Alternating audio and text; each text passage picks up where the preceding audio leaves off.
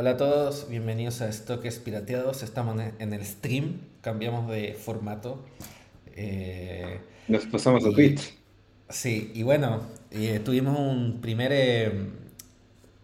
eh, stream inaugural. Intento fallido. intento fallido, así, mal, mal, mal. Nos vio igual un par de gente, no sé, como 10 personas, fue como nuestro primer stream, donde hablamos sobre el plebiscito en Chile. Los resultados de la elección en tiempo real. En, tiempo real.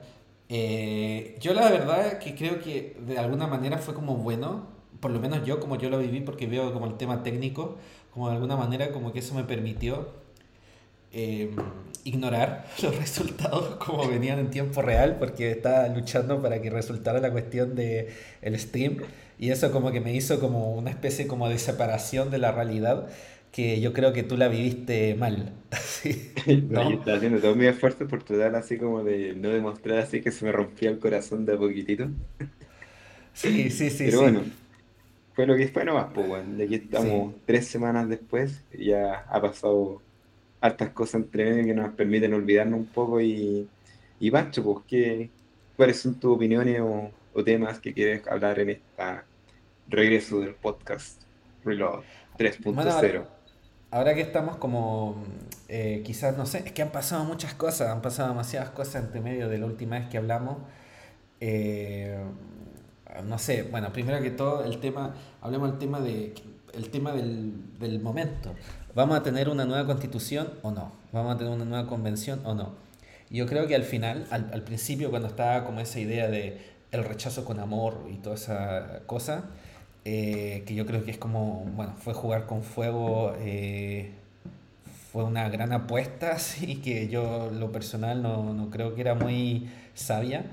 Eh, ahora creo que como que se está, todos como las facciones del rechazo como que se están como dispersando y, y, como que se están tratando de, como el, el, gobierno en especial, como tratando de cobrarle la palabra a ciertas facciones diciendo, oye, ¿sabes qué? Ustedes rechazaron, pero como porque querían otra, ¿cachai? Y mucha gente que dijo que efectivamente había que rechazar para tener otra, como que se están, están poniendo las letras chicas, están como sacando la lupa y están diciendo, miren, acá está la letra chica. Eh, primera cosa, la, el tipo de la convención mixta eh, puede ser un, un un, un eh, punto bloqueante enorme. Eh, la, la, y, ahí como que la, la, derecha parlamentaria quizás está como restando de, del proceso. Entonces es bien, no sé, no sabemos a dónde va a estar como el polvo que va a llegar. Yo creo que lo interesante que ha sucedido eh, ha sido las culpas que se han como lanzado a, a izquierda y derecha, a todos lados, arriba, abajo, a todos lados. Eh, y eh, como la narrativa eh, hegemónica que se ha tratado de como instaurar así. Creo que eso ha sido como lo más interesante. O sea, por ejemplo, para mí, eh, no sé, yo me compro mucho más el, la narrativa de que el gobierno y la convención no conectó la constitución como a una mejora material de la gente, que yo creo que es un argumento muy válido, pero se están como diciendo cosas, ah, es que la gente no era suficientemente, eh, no sé, eh, liberal, no, como liberal, por así decirlo, socialmente ah. liberal, digámoslo así, ¿cachai? Como que no está ni ahí como con el aborto, o ciertos como... Eh, eh, artículos, digamos, como activistas, digámoslo así, eh, que yo creo que es muy fácil decir que es eso, porque yo creo que al final es la gente que quiere como proponer una cosa igual de desconectada de, la, de las necesidades materiales de la gente, pero tratar de borrarle eso, ¿me entiendes? Entonces encuentro que al final eh, eh, es bien interesante y bien endemoniado cómo se ha ido como perfilando como las culpas, digámoslo así. ¿Qué opinas tú? Mm. Yo creo que veo un panorama bien desesperanzador a propósito de la película que vamos a hablar, que todavía no voy a introducirla, pero que tiene que ver con lo que realmente hay, como agua en la piscina, para poder hablar de una nueva constitución. Y la verdad es que yo veo bien poca. ¿Por qué? Principalmente porque por un tema estratégico y por un tema lógico, eh, los partidos políticos de la oposición, de esto, de la derecha hacia la derecha, no están interesados en un nuevo proceso, no les conviene tampoco, y de alguna manera están dilatando todo esto, así como lo hizo Ucrania con Rusia, así como una long war, ¿cachai? Para en el fondo no llegar a ningún proceso y que esto quede como todas las reformas que se han tratado de hacer en el pasado, reforma de salud, reforma de pensiones, que hoy llevan 10 años discutiéndose en el Congreso y no, no ha avanzado nada porque no hay acuerdo. Entonces, es una forma de desprestigiar al gobierno de turno, ¿cachai? Y dices, como, oye, los acuerdos no llegan porque ellos no están de acuerdo, y es como, bueno, pero puta, ¿cómo podemos llegar a un acuerdo? Entonces, lamentablemente no hay agua en la piscina. La constitución no es un tema prioritario hoy en día, al menos no dice hacerlo para el gobierno, que tiene que en el fondo llevar una agenda adelante y que la oposición va a estar también ahí haciéndose el.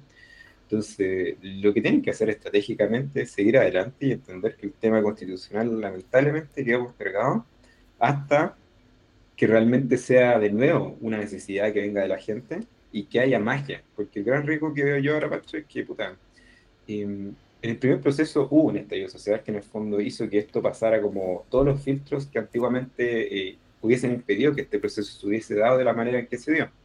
Hoy en día no están esa magia, no estamos en el mismo contexto, la gente tampoco está pensando en eso porque hay cosas más urgentes como la delincuencia, como la deflación, ¿cachai?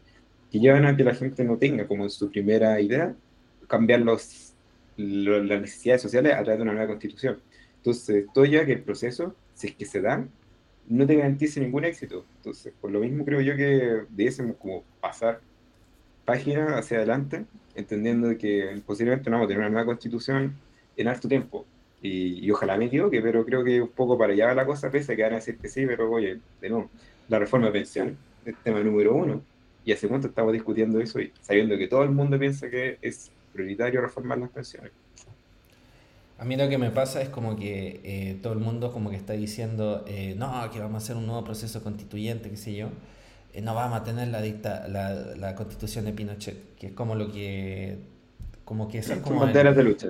esa es como la bandera de lucha, ¿cachai? Y al final lo que da como un poco de miedo es que como que al final todo como que se pase bajo la alfombra y al final se haga la misma constitución pero se le cambie la marca, digámoslo así y que sí, ok, bueno, no tiene la, la firma de, de Pinochet, ok, bueno, pero algo simbólico. Al final puede que sea como lo mismo, ¿cachai? Y yo te lo digo así bien, bien honestamente, no sé, no. Yo no, no sé si fuera como algo igual a la, constitución actual, porque eso es como lo que se dice, como, oh, eh, eh, no, te, que esto como que hay que cambiar, esto no está mal, de este, la constitución nueva, esto, esto, esto, y al final es como ya, bueno, pero ¿qué es lo que propones, cachai? ¿Cuál va a ser como el cambio? Eh, porque, no sé, por ejemplo, vi a, no sé, a, a, Evelyn Matei como diciendo un poco como lo que ella opinaba, y como que, como muy como cooptando el discurso de la inequidad, qué sé yo, pero al final como que lo que decía de fondo era como, como que todo tiene que seguir igual al final. ¿Cachai? Como que al final lo único que hacen es como eh, cooptar el discurso, cooptar el, el, tema, la preocupación por la desigualdad, por la injusticia, qué sé yo, pero al final como concretamente no significa nada, ¿cachai?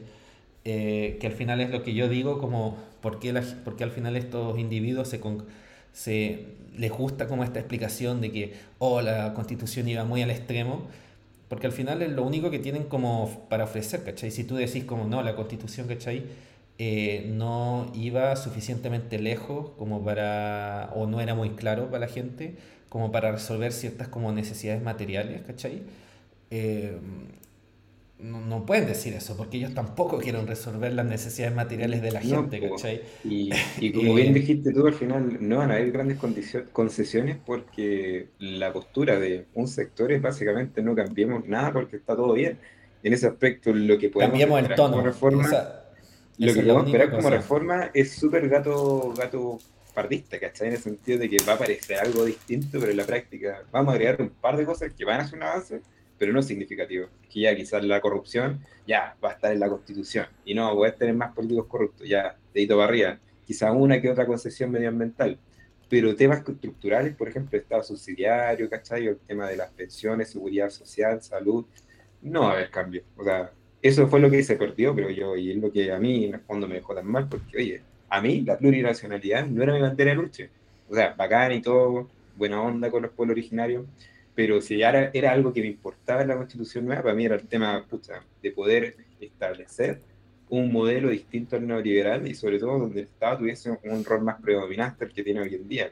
Y creo yo que eso se perdió y es muy difícil que sea una nueva oportunidad, salvo por la vía de un estallido social 2.0, que es lo que nadie quiere, pero lamentablemente es altamente probable que ocurra.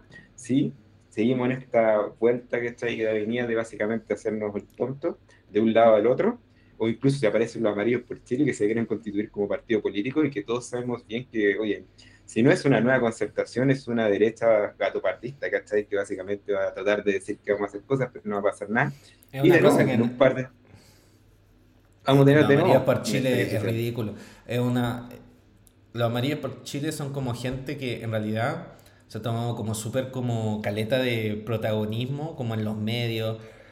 Como y para hundir, que nadie le ha dado. para hundir la, atribución, ninguno, ninguno, ninguno. Si es como dentro de lo que hundió la, la, constitución nueva, ellos fueron como, no sé, una pulga, ¿cachai? En realidad nadie le importa lo que piensa Ricardo Lago, nadie le importa lo que piensa Oscar Langerreche. ¿A, a, quién le importa? Es un delirio. Nadie le importa, mm. nadie le importa, es como... y... Pero así están pensando, ¿cachai? Entonces, bajo esa mm. lógica, en verdad, no estáis viendo el problema de fondo y lo peor aún es que crees que ganaste con elementos que no te hicieron ganar realmente, o sea, no estás viendo realmente lo que fue decisivo y creo yo que ahí podríamos entrar y dar la data, pero yo creo que es algo mucho más profundo y tiene que ver con, no sé, la hegemonía cultural que plantea Gramsci y cosas así, que en el fondo hizo que la gente, al ver una propuesta distinta, ¿cachai?, entrara como en un proceso de incertidumbre. ¿Qué le lleva a hacer? A votar la opción que ya conoce, que era el rechazo, básicamente mantener como está, versus algo que le proponía cosas que quizás podía perder. Eh, eso, bajo la lógica de la desinformación y la campaña que hizo el rechazo, que creo que fue súper efectiva en eso. Sí, pues, sí, efectivamente. Pero bueno, eh, en todo caso, yendo como de eh, futuros como oscuros, eh, última información en Italia, ah, parece que ¿Ganó? ya... Sí, ganó. No. Ah, no, sería, sería, sería. No, ¿en serio? Ganó... Eh, se, perfila, bueno.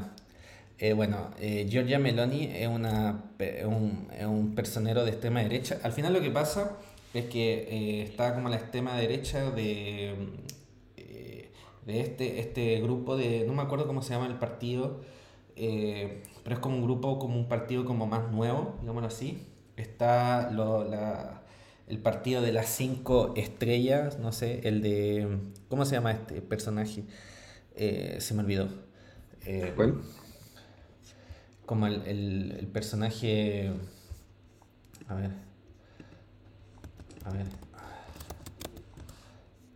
Eh, ¿Pero da contexto? ¿Cinco estrellas? No, sí. Ah, sí. El, el personaje. ¿Cómo se llama?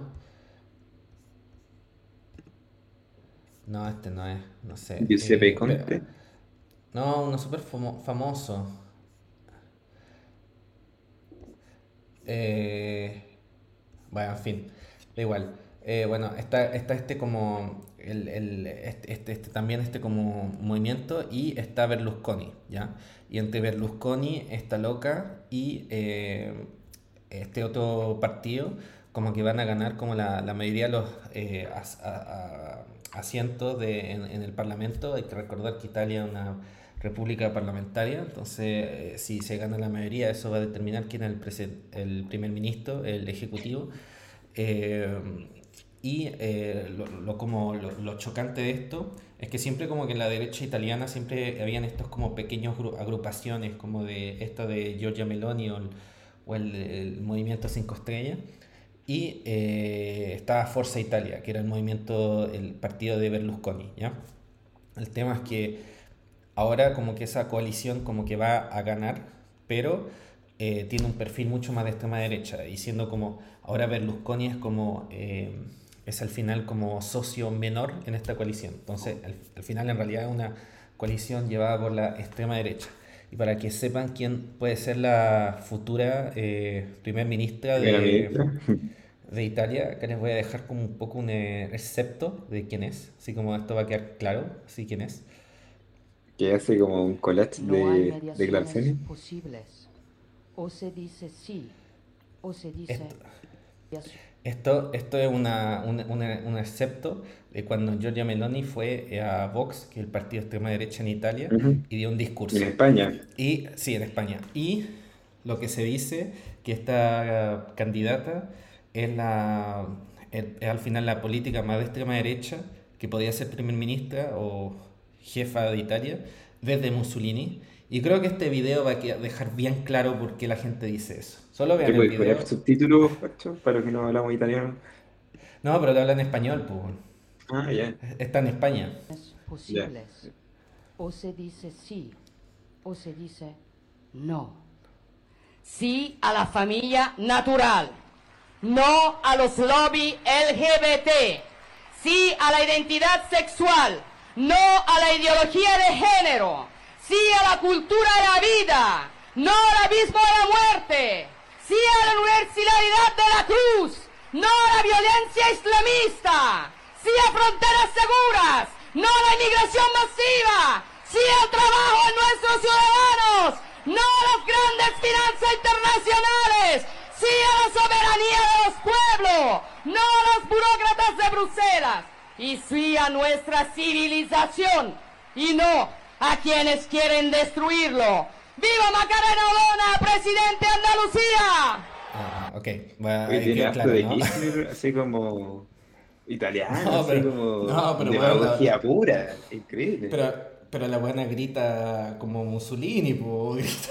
Sí, no, increíble. Es como ya, ya, ya, es como demasiado, ¿cachai? Y, y como lo, las cosas que dice, ¿cachai? Como que queda claro.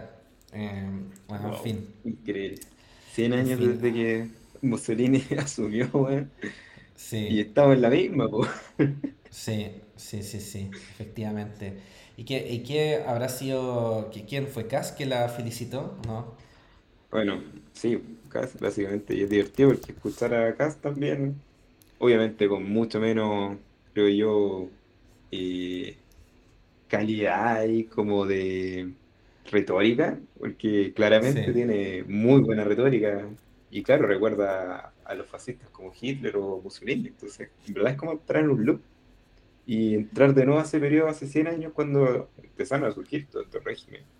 Mm. Ahora bien, ¿qué va a pasar? Bueno, no sé, quizás no sería tan catastrófico entendiendo que han asumido, ¿cachai? Primeros ministros de extrema derecha o derecha pura, como fue Boris Johnson, que al final tan terrible no fue, dentro sabiendo que fue un fracaso. No era tan de derecha Boris Johnson. Igual fue un fracaso, fue un, mm, desastre. Fue un fracaso. Bolsonaro ha sido un desastre pero tampoco ha sido tanto peor como pudo haber llegado a ser. O sea, al menos teníamos todavía democracia en Brasil. Lo mismo con Trump. Entonces creo yo que también hay harto susto, pero son, al menos desde el punto de vista de avances sociales y sobre todo desde el punto de vista medioambiental, estos compadres yo creo que son realmente eh, una amenaza a la subsistencia del ser humano. sí, no, no, sí, y además como que siempre como que van como subiendo de tono, o sea, ¿me entiendes? Como que mm. nunca como que sabes como dónde van a parar. Y, bueno, y, eso es la y, bueno, y bueno, tú dices, tú dices como, tú dices como Trump, pero Trump dejó la cagada, ¿cachai? Trump igual intentó eh, hacer un golpe de Estado, ¿cachai? Y Bolsonaro lo está tratando de hacer. Eh, quién sabe qué va a hacer esta persona, Giorgia Meloni. Eh, como que se va como derivando como hacia algo muy nefasto. Yo creo que sí, efectivamente la diferencia digámoslo así, es que los fascistas de hoy en día del siglo XXI están mucho más casados con el neoliberalismo que los fascistas del siglo XX. Eh, mm. Que al final es, ese es como el, el, tema, como que, como que no se quieren echar en contra, como toda esta máquina que existe fuera de la política, que al final es el sistema neoliberal, y en, en, en Italia en particular el, el la hegemonía atlanticista, donde como que Europa y Estados Unidos están juntos, como en un proyecto imperialista los dos. Eh, eh, entonces como que sí, tampoco es como que van a ir como en contra de eso, digámoslo así. Pero no, eso es no va a ir en contra del modelo, pero sí va a ir en contra de avances, creo yo, ganados en términos como culturales, principalmente. E incluso sociales pueden ser, ¿cachai? O sea, por ejemplo, yo creo que van a seguir apoyando como la, la austeridad, etcétera, y como culpando como más a los inmigrantes, la típica. Pero al final creo que eso es como el tema, la, la gran diferencia. Que al final como Mm. que, no sé, pues por ejemplo ve a Bolsonaro, Bolsonaro no actúa como un fascista como el del siglo XX en el sentido de que está 100% casado con el sistema neoliberal, ¿cachai? Y de alguna manera como que su existencia es como para sostenerlo un poco a la fuerza o para sostenerlo a través de la distracción, ¿cachai? Como hablando de, no sé, eh, los temas como la ideología de género, el, el marxismo cultural, lo que sea que signifique eso. Bueno, y Eh, al final lo mismo que está pasando acá en Chile, creo yo, es como básicamente el modelo neoliberal aferrándose como a lo último que le queda, y que es como la, la fuerza desde el punto de vista político, no, no material al menos. Al menos no hemos llegado a ese punto. Pero es extraño cómo se están desarrollando las cosas. Creo yo que en el Sí. fondo, Y que claramente que lo va- que ves es una crisis. Va muy ad hoc con la película que vamos a, Exactamente. a ver hoy día. Escogimos, escogimos A ver. bien aquí. Le voy a bajar, le voy a bajar el volumen para que. Ah, espérate, voy a poner el subtítulo. Voy a poner el subtítulo. Porque creo que no le voy a poner el volumen, como por si acaso si nos, no sé, la policía antipirateo no. Igual no sé, no sé cómo sí, sí, no sé cómo funciona eso en Twitch, porque yo he visto como canales donde ponen an- anime, ponen Simpson, ponen no sé qué. eh, como que me da la idea que como que no le importa mucho a cierta gente. En fin. Hay que probar, pero ponlo Ya. bajito. Sí, no, ahí voy subiendo el volumen de vez en cuando. Bueno, Bueno, pero ¿qué película eh, vamos a hablar, Pancho? eh, vamos a hablar de Children of Men, El Hijo del Hombre. Eh, es malo el título, El Hijo del Hombre, ¿ah? Men es mejor, suena De mejor. hecho, debe ser hijos del hombre, en teoría. Sí, hijos sí, de los sí. hombres, en teoría. Pero Sí, creo que Men será mejor. Sí. Eh, bueno, es una noticia, eh, o sea, una noticia, estaba leyendo los subtítulos. Es una película que al final como que se trata de, de como una sociedad donde creo que apa- aparentemente como el 2009, qué sé yo, 2008. 2027. Sí, eh, está ambientado en el 2027, es una ciencia ficción eh, distópica donde en ese mundo, el 2009-2008, hubo una crisis de fertilidad donde mm, como que no nacieron más niños básicamente. Y el último niño en nacer fue David Diego, que es el, el- sujeto que vemos acá, que se murió, un argentino, como se murió como apuñalado, no sé. En fin, que al, al Por un no fanático, a lo John Lennon. Sí. Igual es cuático esta escena de Baby Diego porque al final es como la misma reacción que tuvieron como la, los ingleses. Con la muerte de la reina. Sí, ¿cachai? Es como, ¿qué mierda le importa la reina, weón? Eh, Sí, Me sí, acordé eso- exactamente lo mismo. Es como hoy la gente llorando en el trabajo y, y todos sabían que Baby Diego era. Era un Bueno, culiado. perdón mi francés, pero era un saco güey. Lo dicen al principio de la película, así como. Lo mataron porque le tiró un escupo a un tipo que le pidió un autógrafo. Y es como, ya, pero eso.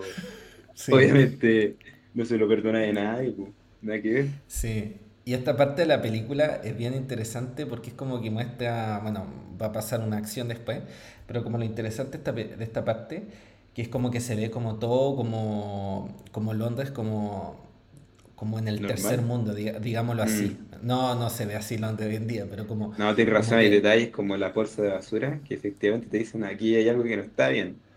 Sí, Esto no sí, es ¿cachai? un país del primer Sí. mundo.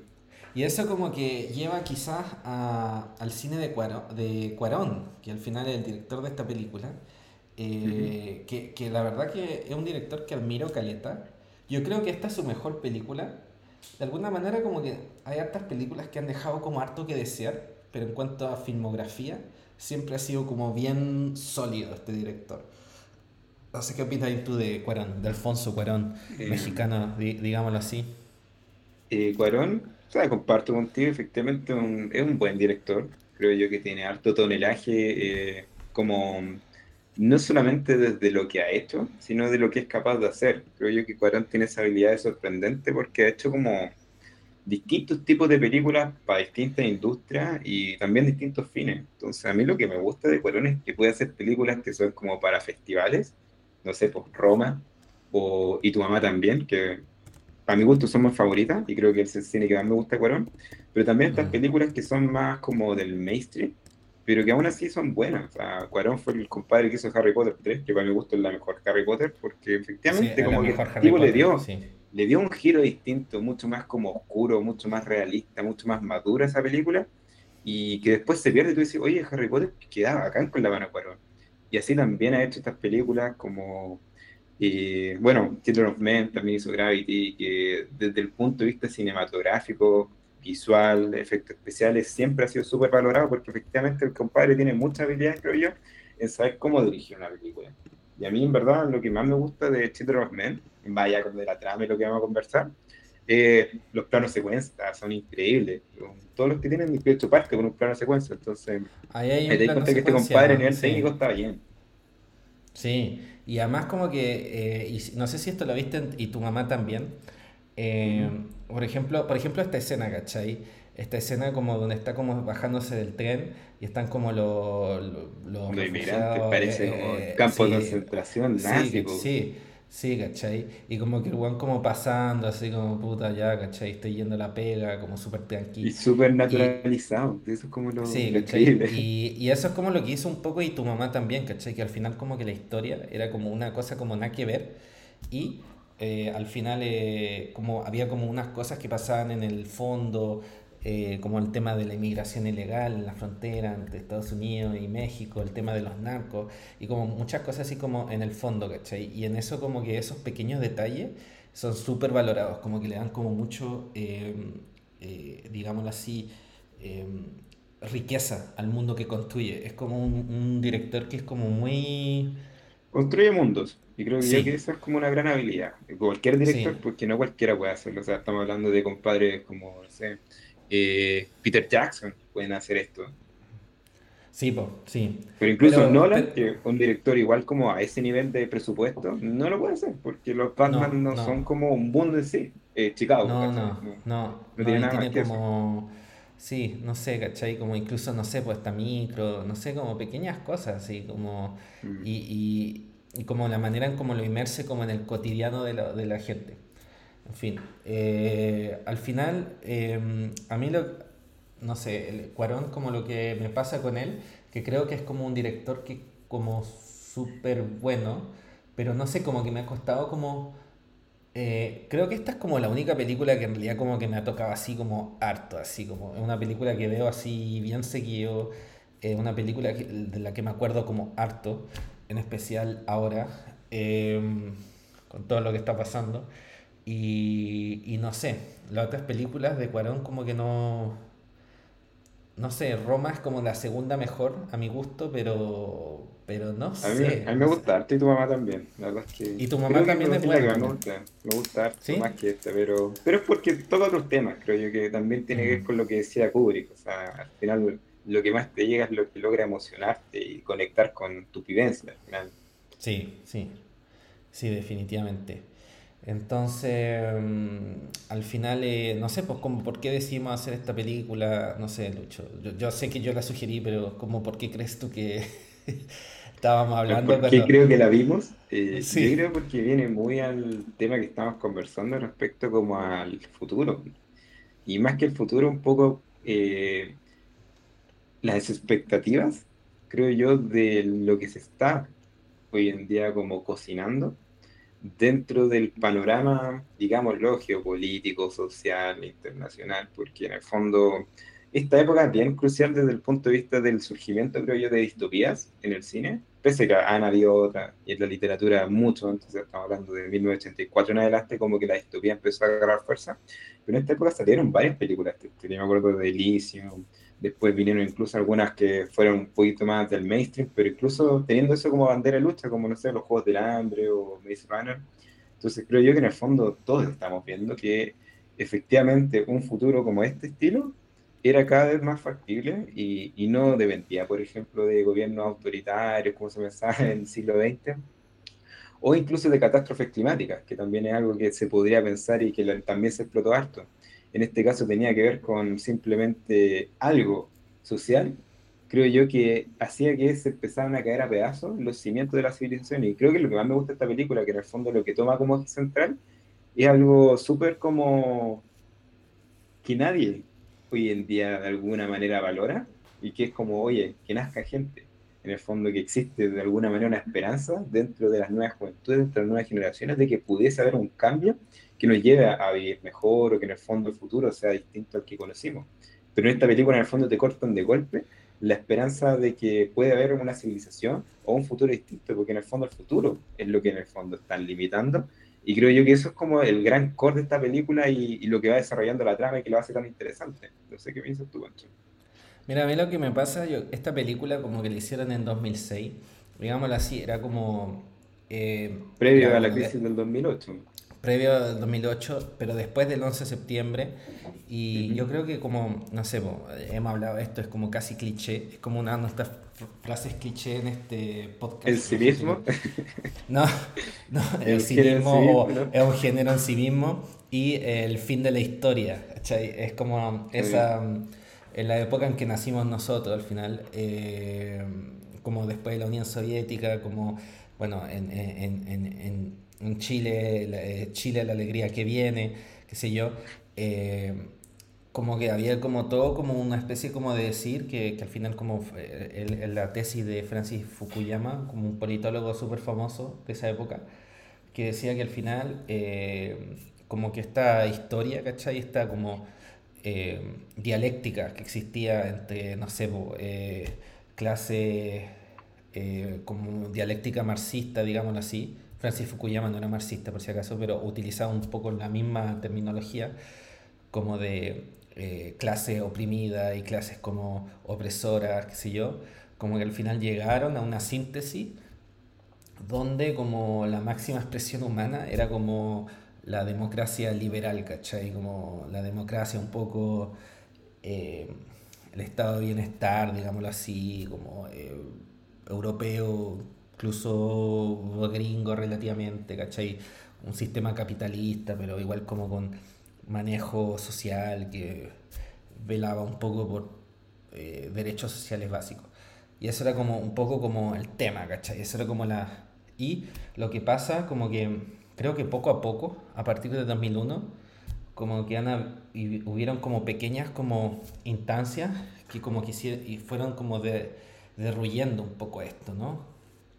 Como el 2001, hubo el tema de, de bueno, eh, de, los atentados y, del tema como, bueno, al final el multiculturalismo como que parece que no va, no va a funcionar, ¿cachai? Eh, después, bueno, el tema de la guerra, ¿cachai? Al final parece que la gente no es tan inteligente como para decidir las cosas como básicas. Y bueno, siempre el tema de fondo, el, cambio climático que nunca como que se resuelve. Y, eh, y como que se va como también hay que recordar que en esa época, en especial en el mundo anglosajón, era como todo el tema de la religión, ¿cachai? Como la gente religiosa que se estaba volviendo loca, como con Bush, etc. Y bueno, después llegó un tema como 2008, un tema financiero, que hizo que, bueno, desde ese, ese tiempo, que los estados eh, de bienestar están en crisis, ¿cachai? Como que están un poco como cayendo más y más en la austeridad y y, sacando derechos que está, fueron adquiridos a lo largo del tiempo. Entonces como que estamos como en una, una especie de estasis, digámoslo así, eh, donde como que el modelo preferable está como muriendo y no hay nadie que lo esté reemplazando, ¿cachai? Y no sabemos qué hacer. Y de hecho incluso... ¿Cuál es la alternativa? sí, y nos parece como más eh, sencillo eh, ver un poco el fin del mundo antes que la alternativa que se podía dar. y yo creo que el 2006 era una etapa bien clave, porque aún así como que e, esta película fue como bien visionaria, porque como que el 2006 es como un poco como eh, una de las primeras como eh, etapas de esta crisis, que bueno, el 2001, eh, después bueno, la crisis asiática, qué sé yo, la crisis rusa, y después ya el 2003 la, la guerra Irak. Y porque si esta película lo hubieran hecho quizá el 2020, 2021, no sería hubiera sido, hubiera sido hasta un poco banal, ¿cachai? Hubiera sido un poco mm. como... Eh, un poco como muy obvia, evidente, es como hoy el weón cree que está haciendo algo profundo y dice cualquier cosa. Y yo creo que eso es lo interesante de esta película, que se haya hecho el 2006. Si no se hubiera hecho el 2006 sería como nada que ver. Que como que es mm. como una especie como de proyección, como como captura de pantalla, digamos así, de donde, donde estábamos en el 2006 y como que lo proyecta muy bien a como estamos en el 2022. De hecho, da un poco de miedo, ¿cachai? Eh, no sé, piensa tú en Chile el 2006. ¿Dónde, estaba Chile el 2006? Con el Transantiago, también tuvimos las primeras crisis, las primeras movilizaciones sociales fueron de los pingüinos en esa época. Entonces, efectivamente se estaba gestando algo y creo yo que concuerdo en tu punto, en 2006 empezaron a levantarse las primeras red flags para aquellos que estaban más atentos a esto. Obviamente ya mm. después se levantaron muchas más y llegamos al estallido social, al menos particularmente acá en Chile, pero en el resto del mundo y la pandemia, se sucedieron, se sucedieron un mm. montón de hechos que alguien con un poco más como de conciencia de lo que estaba ocurriendo puede haber visto. Yo creo que lo interesante de esta película es que Cuarón, creo yo que al adaptar la novela en la cual está basada este libro, perdón, esta película, eh, creo que supo dar, como tú dijiste, en el timing perfecto.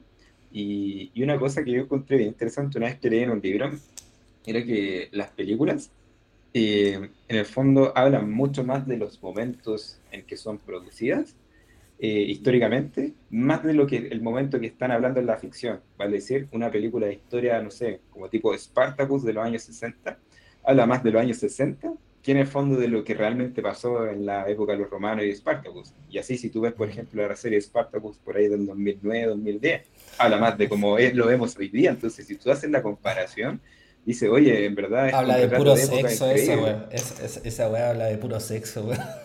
Es que son los valores, no, no sé si valores, pero en el fondo los lo artefactos con el cual vais captando los públicos y te das cuenta que eso es lo que hoy día pega. Sin más lejos, me voy a desviar un poquito, pero vi un poco de la película de Elvis y la de Baz Luhrmann y en verdad como que no alcanza a terminar de verla porque en verdad era todo el rato así como pa, pa, pa, pa, estímulo, estímulo, así como música, fotos, así como baile.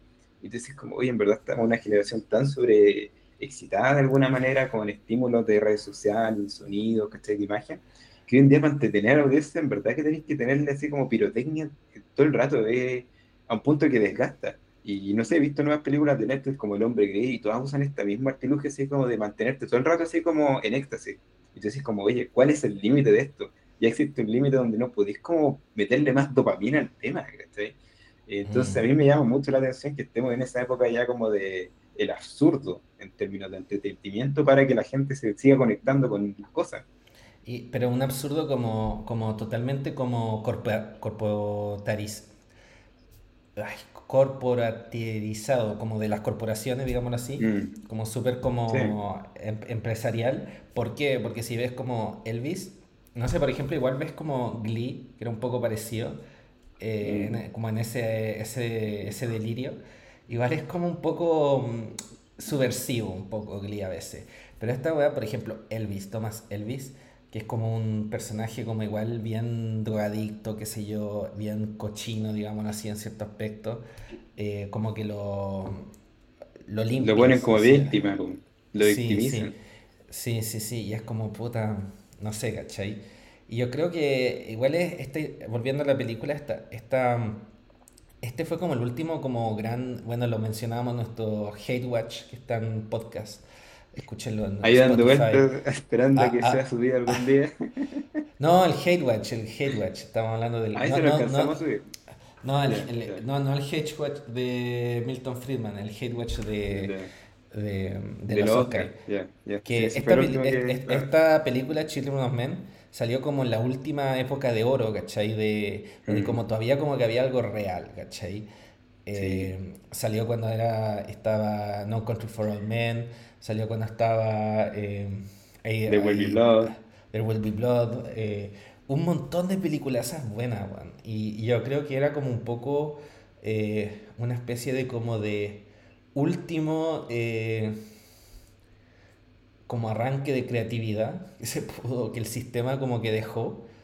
Eh, y, Después de 10 años que en verdad no, no hubo ninguna, ninguna que yo creo que llegara a este nivel, salvo quizás alguna que otra de Paul Thomas Anderson, que está como un poco y creo fuera que, del y creo sistema, pero y, creo que lo y creo que lo interesante de esas películas que como que retrata mucho la época, que es como muy como el hombre que siente, que es como que siente cosas, o el hombre o mujer, de lo mismo, el ser humano, eh, y como que se está muriendo y como hundiendo en el nihilismo y cinismo, ¿cachai? Y mm. ya cuando eh, bueno, en los 2010, 2020 ya estamos tan así lejos, como que ya partimos tan, estamos tan en, en esa sopa de nihilismo y cinismo que ni nos damos cuenta, ¿cachai? Pero en esta época como que está como está como conflicto, ¿me entiendes? Como por ejemplo, no sé, el personaje principal de esta película, Teo, eh, como que como que está como muy así puta, eh, pasándola mal por lo que está, como, como en, este, en esta situación donde como que no hay futuro, pero como que está así un poco en la aceptación, pero no totalmente. Y de hecho esta escena bien, es bien interesante, Lucho, porque es una escena donde eh, como que Teo va a ver a, ¿cómo se llama? no sé, a su, primo, que era coleccionista de... Sí. no sé si coleccionista, en verdad era como alguien que guardaba eh, arte para que no la destruyeran. Sí. Y, tiene como hartos como referencia a la cultura pop esta parte. O sea, está constante Pink Floyd, está Guernica, el David. Mm. De hecho, hay una parte de Bansky, creo. Mm. Sí. Eh, y el primo de el primo como que empieza como a, Teo a decir como a, a soltarse y decir no sabéis que estoy como el pico esta cosa estoy súper mal eh, vivo súper mal este tema de que no haya más hijos ¿cachai? y bueno está mi ex esposa no sé bla bla bla eh, y como que el, el, otro le dice el Teo le pregunta a él a este personaje como ¿por qué, eh, cómo no te deprimes, cachai? Y es como el tipo dice, bueno, al final no pienso en eso. Y es como que hace mucha resonancia eso, cachai? Así como, al final, eh, por toda la cosa, el plebiscito, al final es como, así como todo eso como que, que uno lo vivió mal y al final es como, bueno, ¿sabes qué? No voy a pensar en eso, ¿cachai? Y el cambio climático y qué sé yo. Y mucha gente vive así, pues. Este, este es el diálogo, este es el diálogo. No sé si lo... Ahí sí, no te entiendo. ¿Entre 100 años? ¿La de poner audio? Eh, espérate, voy a poner el audio. Ah, chucha. You kill me. A hundred years from now, there won't be one sad fuck to look at any of this. What keeps you going? What it is, Theo? I just don't think about it. Y es como, sí. Es básicamente. Eh, ¿No te sentiste identificado cuando.? Es la resignación, básicamente. Sí. Está más puro. Y, y es triste, ¿verdad? Como que la escena pasa como un poco chistosa por la forma en que lo cuenta, pero es bien triste desde el punto de vista de, oye, ¿para qué entonces? Y, y en el fondo, igual es como un poco el mensaje de la película, creo yo. Es como no pierdes la esperanza. Y es como lo único que no me gusta un poco de esta película, no sin querer adelantarme al final, pero tiene que ver un poco con el siempre mantener la esperanza.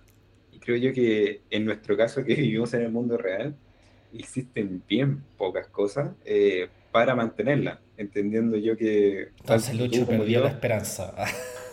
esperanza. No, o sea, estamos claros. de hecho, hace poco vi un documental de Herzog, a propósito de cuando hicimos el podcast, que se llama como Encuentro en el fin del mundo. Y el compadre viaja a la Antártida, no sé si lo has visto, bien entretenido, tiene escenas bien chistosa. Pero una de las cosas que más me llamó la atención del documental es con la, no sé, tranquilidad con que hablaba con la gente que vive en la Antártida, principalmente científicos, gente académica, que estudia en el fondo el tema del cambio climático y cosas así. Y ellos te decían sin ningún pudor, así como, bueno, solo estamos claros que la humanidad eh, es altamente probable que se extinga. Eh, la única pregunta que nos queda es como el cuándo, pero en el fondo tenían súper asumido así como que la probabilidad de que nos autodestruyamos o que un evento cataclísmico lo haga por nosotros eh, era tan alta que en el fondo tenían claro que el proceso humano tiene fecha de caducidad y lo aceptaban de una manera bien optimista, entonces era como un poco extraño, pero al mismo tiempo contagioso ver como esta gente así como un poco loca existe que vive en la Antártida podía hacer con tanta libertad un trabajo que en el fondo para cualquier humano podría ser inútil. Porque bueno, ¿para qué estáis estudiando pingüinos si en el fondo nos vamos a morir? ¿Qué, ¿A quién le va a importar mm. esto? Entonces, me acordé de esta película y esa escena en particular con el documental de Herzog, que lo invito a que lo vean, en verdad es muy bueno. Se llama Encuentros, el fin del mundo. Mm, sí, sí, es que la voy a ver. Igual creo que la, no sé, creo que la, el, el, el, mensaje de la historia...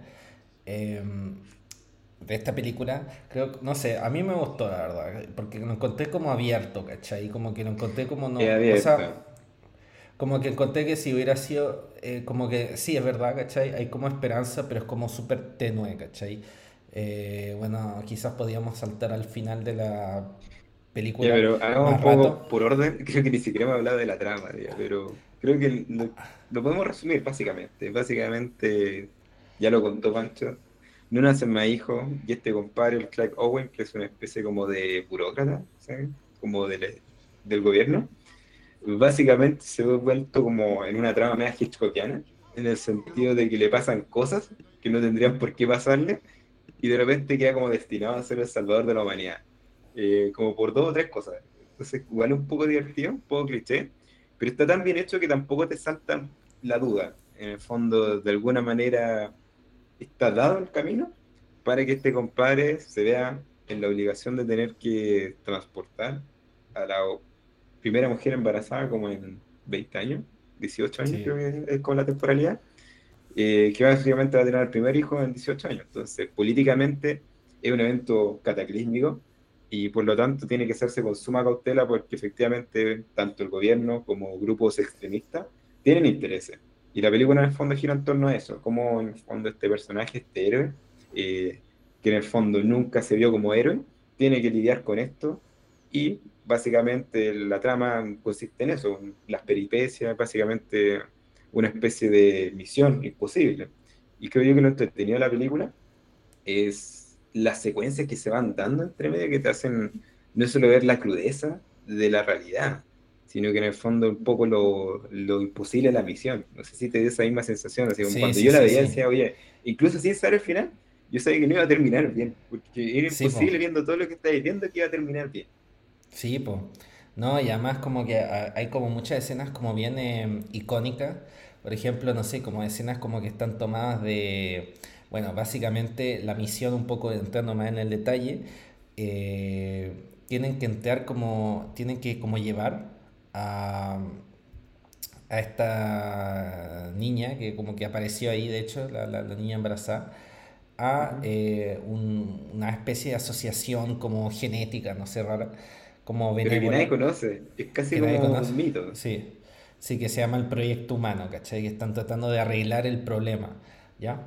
Y eh, esta, est- est- esta tienen como, no sé, por alguna razón, como la única manera en que pueden como conectar con esta persona tiene, es a través de un eh, campamento de inmigrantes, una especie de campo de gueto, de, de- de- básicamente, donde eh, están todos los refugiados, porque hay que como saber, un pequeño detalle como súper importante, debido a esta, a esta situación, la mayoría de los eh, gobiernos a través del mundo han colapsado, entonces está lleno de refugiados y es como que Estados eh, Inglaterra, eh, Reino Unido, es como uno de los únicos gobiernos que no ha colapsado.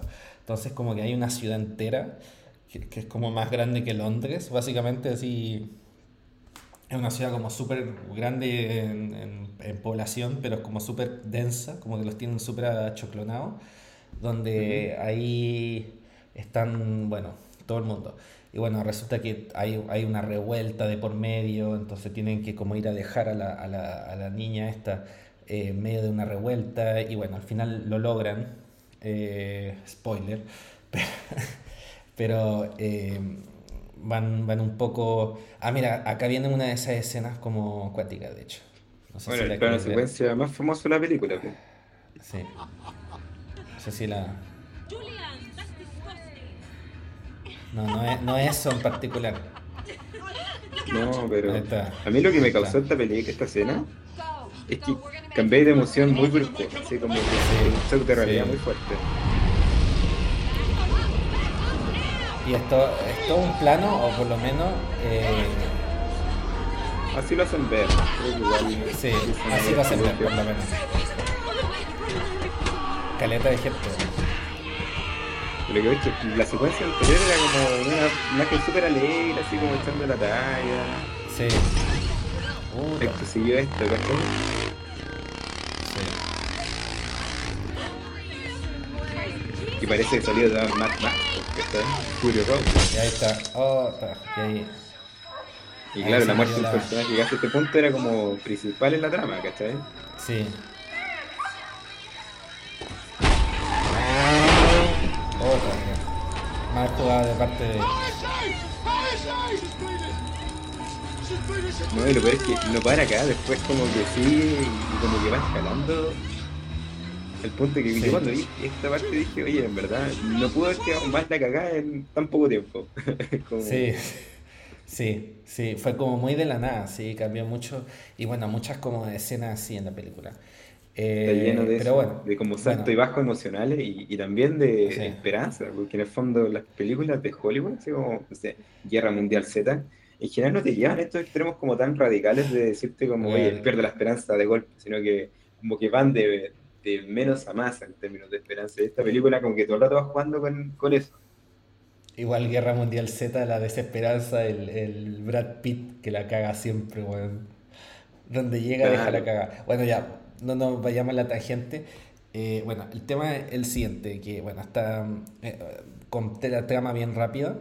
Y bueno, eh, hay como muchas aristas donde como se ve reflejado al final eh, los síntomas de estar en una sociedad que no tiene eh, futuro. ¿cachai? Quizás y eso como que se ve reflejado un poco, bueno, de manera un poco extrema en, en esta película, pero como que un comentario sobre cómo nosotros vivimos hoy en día, en esta como sociedad un poco como sin futuro, donde afrontamos como, eh, eh, por un lado, eh, problemas climáticos bien grandes, por otro lado, un sistema económico que como datiza todo, por otro lado, una crisis de, en especial en los países como ¿Político? más, más- más desarrollados, quizás como una crisis de fertilidad bien fuerte, ¿cachai?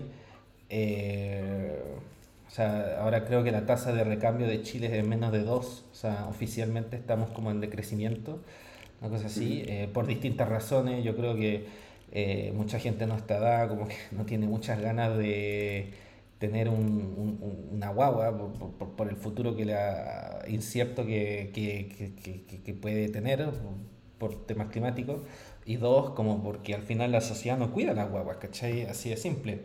Eh, es bien dura con, con la gente, los padres. Entonces, eh, eh, bueno, todo eso como que se refleja ya en hartos temas y bueno, sociedades un poco como que están colapsando también, que van como de refugiados de un lugar a otro y, y en vez de como coalescer y decir, bueno, mira, estamos como cre- decreciendo como sociedad nosotros, entonces recibamos más gente y tratemos de como integrarlo y tratemos de como hacer algo como bueno, como que nos cerramos más en nuestro como eh, búnker y decimos como eh, estamos, se nos está hundiendo el barco, pero filo, ¿cachai? Esta gente no va a entrar, ¿cachai? Incluso si nos pueden ayudar en cierto aspecto. Eh, incluso si es como una ayuda mutua desde cierto ángulo. Entonces, eh, bueno, exploremos como todos los detalles, como todos los, seamos como, no sé, po, eh, el tema más fuerte acá, el tema de la inmigración, eh, el tema, el síntoma más fuerte de como este problema de no tener un futuro. Eh, ¿qué opináis de cómo lo trata esta película? Que, Mm, A, a mí lo que me, me gusta y me habría gustado más, creo yo, es una de las cosas que creo yo que hubiese sido bacán si lo hubiesen explorado más, era como cada uno de los personajes en la película de alguna manera explora su visión o su forma de llevar a cabo como vivir en esta sociedad. Y hay algunos personajes clave, ya mencionamos a este compadre que coleccionaba arte, que en el fondo no pensaba en eso, o sea, su, su forma de hacerlo era evadirse, y de hecho hay una escena donde está como el hijo, nunca se sabe bien, pero el compadre como que está todo el rato jugando, ¿sí? y como el Mm. compadre conversando, hablando cosas súper como importantes, el compadre así como desconectado total, entonces una vez es como la desconexión, y está el otro compadre que es como el amigo, el, no me acuerdo cuál es el actor, pero se parece mucho a John Lennon en esta película, Ah, el- Eh, el- pero- que se llama. sí, pero el actor es eh, Michael Caine. Michael El- Caine, actorazo, eh, es el, sí, el mayordomo de Batman. Sí, Bueno, sí, sí, muy buena actuación. De hecho, fue como mi personaje favorito. Y él es como una especie como de compadre hippie, así como pegado a los 70. Y su forma de, de alguna manera, eh, llevar todo lo que está pasando era como aferrarse a lo que fue el pasado.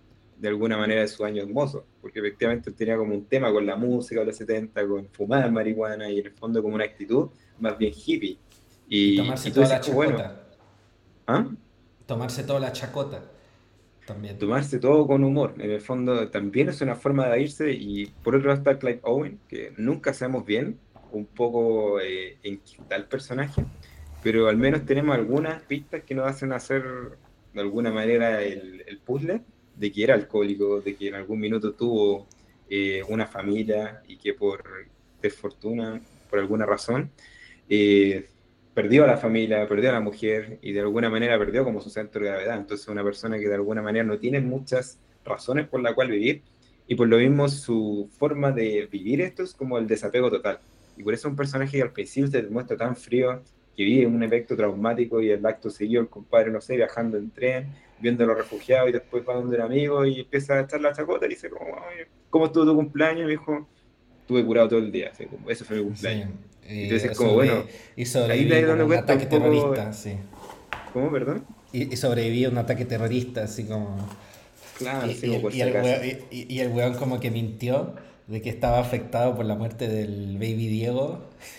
Capaz de la Vega, sí. Me, me pregunto cuánta gente en Inglaterra dice esa weá, oh, estoy afectado por la reina, weón. La muerte de la reina, no, que a-. Oye, creo que hasta en Chile pasa esa cuestión. sí. Me podía ser menos importante y, y la, no sé, la cobertura mediática, me acordé al tiro cuando vi la cuestión de Baby Diego. Fue como, esta es la reina. Se Eh, la cagó. Bueno, pero lo que es que eso es como un poco la sociedad que te muestran acá y un poco la sociedad que vivimos nosotros. O sea, todo esto es como, de alguna manera, prototipos de personas y prototipos como de dolores, carencias, necesidades. Uno los puede ver en la realidad. Entonces, eso es una de las cosas que me gusta de la película y que habla también de nuestra época. Eh, otra cosa, y que he visto como análisis de esta película, que tienen que ver como con el aspecto religioso.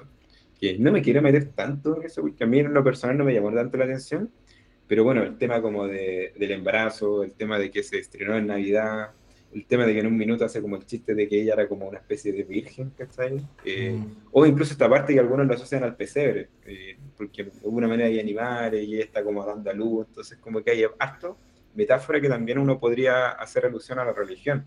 Y de Bueno, alguna manera escena, como pues, eso, Esta, esta escena. como- y, y yo creo que una cosa importante de la religión y que creo que la película lo toca tangencialmente es que de, de alguna manera da soporte también a la sociedad. O sea, digámoslo, la religión de alguna manera permite que podamos tragarnos muchas de las cosas que hoy en día son intragables. Y cuál es el gran problema que veo yo es que la religión se está perdiendo o se está materializando en cosas que no son tan efectivas como lo eran antes las religiones formales. Estamos hablando del cristianismo, que en el fondo te da una razón por qué vivir y te da una explicación de por qué existían desigualdades. Todo esto amparado bajo en el fondo la decisión de Dios de que esté así. Eh, pero ¿qué pasa cuando eso se pierde? Y en el fondo eso es lo que te muestra esta película. ¿Qué pasa cuando se pierde el sentido y aquello que le da de alguna manera soporte a la sociedad y a todas las carencias ¿cachai? que tiene la existencia misma cuando uno vive en un país des- subdesarrollado o incluso un país como este donde igual tienes carencias? En Mm. Yo creo que el tema de la religión, yo creo que como que, bueno, está como, a ver, que yo creo como que la fe es como súper como, eh, yo diría la diferencia, ¿cachai? La fe es como algo como súper eh, natural, ¿ya? Eh, creo que todo ser humano la tiene hasta cierto punto, ¿cachai? Llámalo Dios o lo que sea, ¿cachai? Filo. Eh, y, y está el tema de la religión en sí, ¿cachai? Que es como la institución que el ser humano sedentario, ¿cachai? Eh, yo creo que no sé, ¿cachai? Como antiguamente habían los chamanes y tú viajabas y como que había un chamán que te hacía un ritual y después te iba y, ¿cachai? Y hacía ahí tu vida. Pero esa cosa como de, no, ¿cachai? El cura que está en la iglesia y tú vas todos los días, ¿cachai? Y, y, y como que te controla un poco tu vida. Eso como la religión establecida, sí, pues, ¿cachai? Y, y yo creo que al final eso es como, un parte, un ángulo, que un arma de doble filo, ¿cachai? Es como una cosa como súper necesaria para el ser humano, pero que puede ser como eh, usada para fines, fines nefastos fácilmente, ¿cachai? Que al final lo que pasa un poco con este Con personaje, eh, con el, la guerra con el- con santa. el- sí, pero en la película con este señor, el, el ay, ¿cómo se llama ese actor?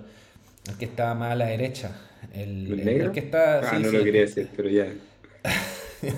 No, pero tiene, eh, eh, es un actorazo ese weón. Es un actorazo ese weón. Es un actorazo.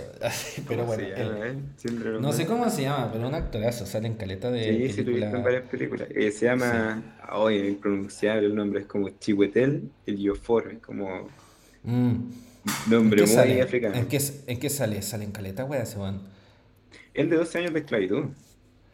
Ah, ¿verdad? Por Ah, eso, por ¿verdad? eso te sonaba la cara, pues y a mí también me No, sonaba pero- la cara. pero sale en también actúa en también. American Gangster y actúa en las películas de Marvel también. Y, bueno, en fin. No, en caleta, weón, en fin.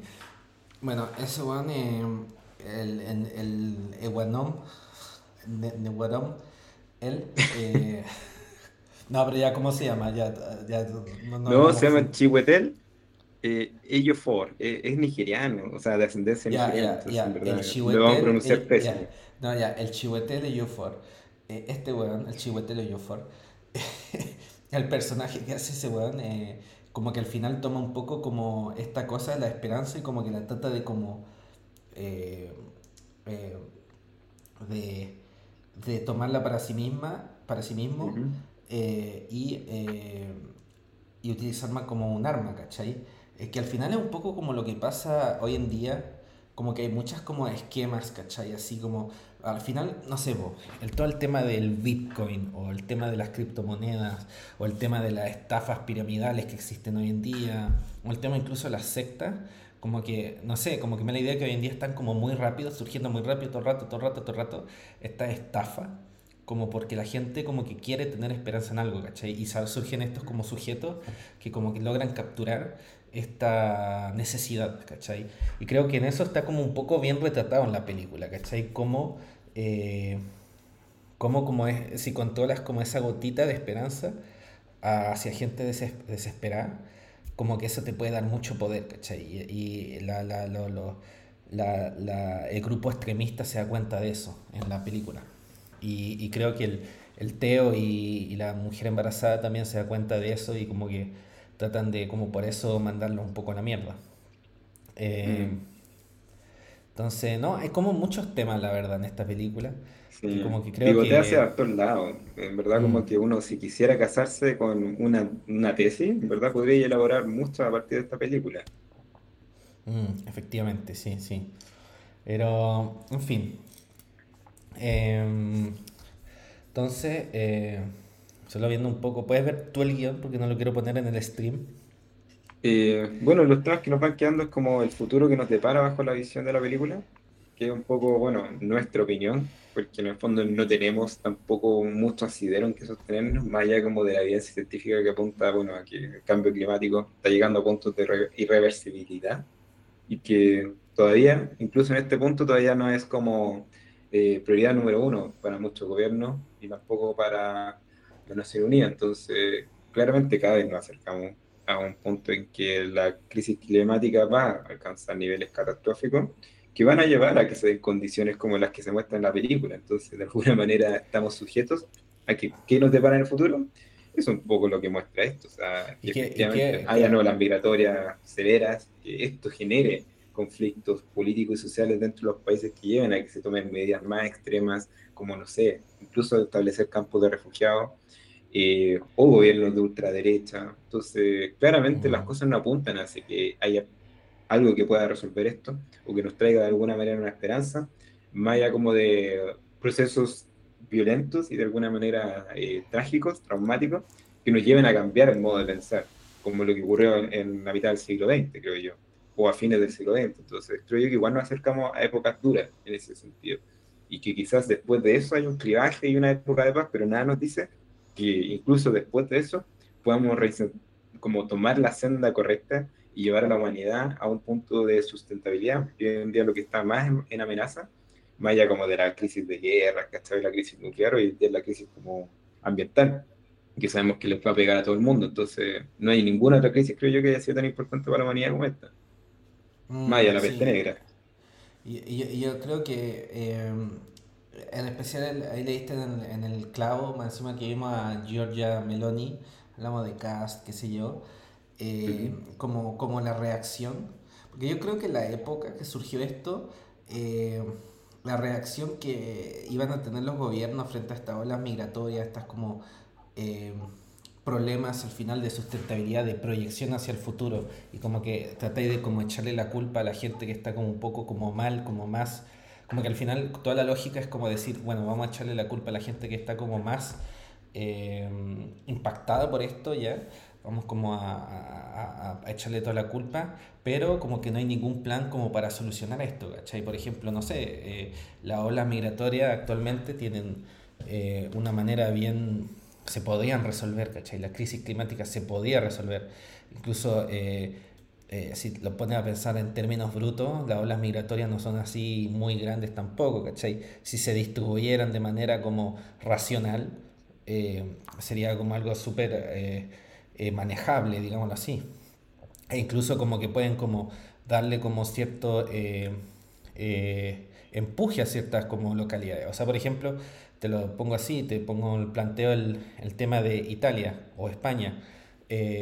no sé si la gente sabe, porque bueno, cuando uno viaja siempre va como a Roma, Madrid, Barcelona, etcétera pero hay muchas ciudades en Italia donde está como ocurriendo un poco esto, ¿cachai? Donde están cerrando eh, escuelas, están cerrando hospitales, donde eh, las ciudades se están muriendo, ¿cachai? Eh, como hay como, no sé, hay como tres veces menos gente de lo que había en 1950 y como que son puros viejos y, y hay ciudades que de verdad son solamente eso, ¿cachai? Así como de verdad. Y tú dices, bueno, no sé, ¿cachai? Son localidades que están muriendo así como que no hay gente que les dé como empuje. Y perfectamente se podían ir gente, olas migratorias hacia allá, pero como por temas de, bueno, de, choque cultural, qué sé yo, esa solución un poco como evidente no se toma. Eh, y, y, por qué, cachai? Como por qué al final eh, tenemos como esa, esa cosa como de de, de, estar como los unos con los otros, contra los otros, cuando como que claramente lo más básico es que trabajemos todos juntos.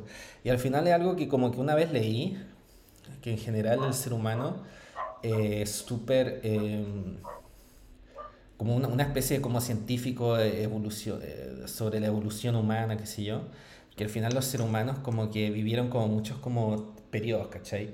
Y uno de los periodos como bien como duros eh, eran como las erupciones volcánicas que aparentemente eh, tocaron a gran parte de la humanidad en un momento u otro, así como a grandes regiones. Y cuando hubo eh, erupciones volcánicas, como que tiene sentido, ¿no? Como estar como en contra a la otra gente, ¿cachai? Estar como claro. lo que tenías. Entonces como que al final, si tienes como una especie de como reproduces este tipo de, de situación debido al sistema económico que tenemos, obviamente que va a ser natural que vaya a haber gente que eh, es un poco irracional, digámoslo así, eh, poco colaborativa y un poco velémonas por los nuestros, ¿cachai? Siendo que de verdad no es la situación que pasa, objetivamente, ¿cachai? Es como una cosa totalmente, es como un sistema de, de es como una erupción volcánica, un sistema como de, de, de de falta de recursos como totalmente inventada por el ser humano, ¿cachai? Y eso es como lo, lo, lo duro, ¿cachai? Es como como...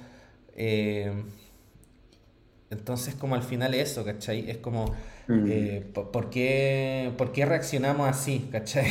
Es como... ¿Por qué... Retrotrayéndonos como al, al, resultado del plebiscito, yo pienso harto respecto como al tema de la hegemonía cultural, igual va Gramsci, eh, respecto a cómo la ideología, los valores que comparte la gran mayoría de la, ciudadanía, que son valores neoliberales, de libre mercado, propiedad privada, básicamente, y que de alguna manera fueron impuestos eh, deliberadamente para que en el fondo fueran compartidos con los valores también de la élite y la gente que gobierna, para que en el fondo tanto la ciudadanía como ellos estén alineados en sus intereses y sean intereses comunes que en el fondo sustenten el equilibrio del status quo. El problema de eso es que ese, esa ideología, esa manera de pensar, ese, esos valores, van en franca como contradicción con la supervivencia humana, básicamente porque somos seres eminentemente sociales que requieren de una capacidad de coordinarse, de ponerse de acuerdo, de tener valores que sean transversales y que unan causas. Y hoy en día estamos cada vez más envueltos en el individualismo, ¿cachai? Y en el básicamente salve si quien pueda, lo que nos lleva a un, obviamente, eh, régimen de autodestrucción segura. ¿Por qué? Porque eventualmente vamos a tener crisis y, y la solución no tiene que ver con, oye, cada uno agarra sus cosas y vámonos por nuestro lado, sino que en el fondo volver a, a recrear valores, creo yo, y de alguna manera actuar de una manera distinta.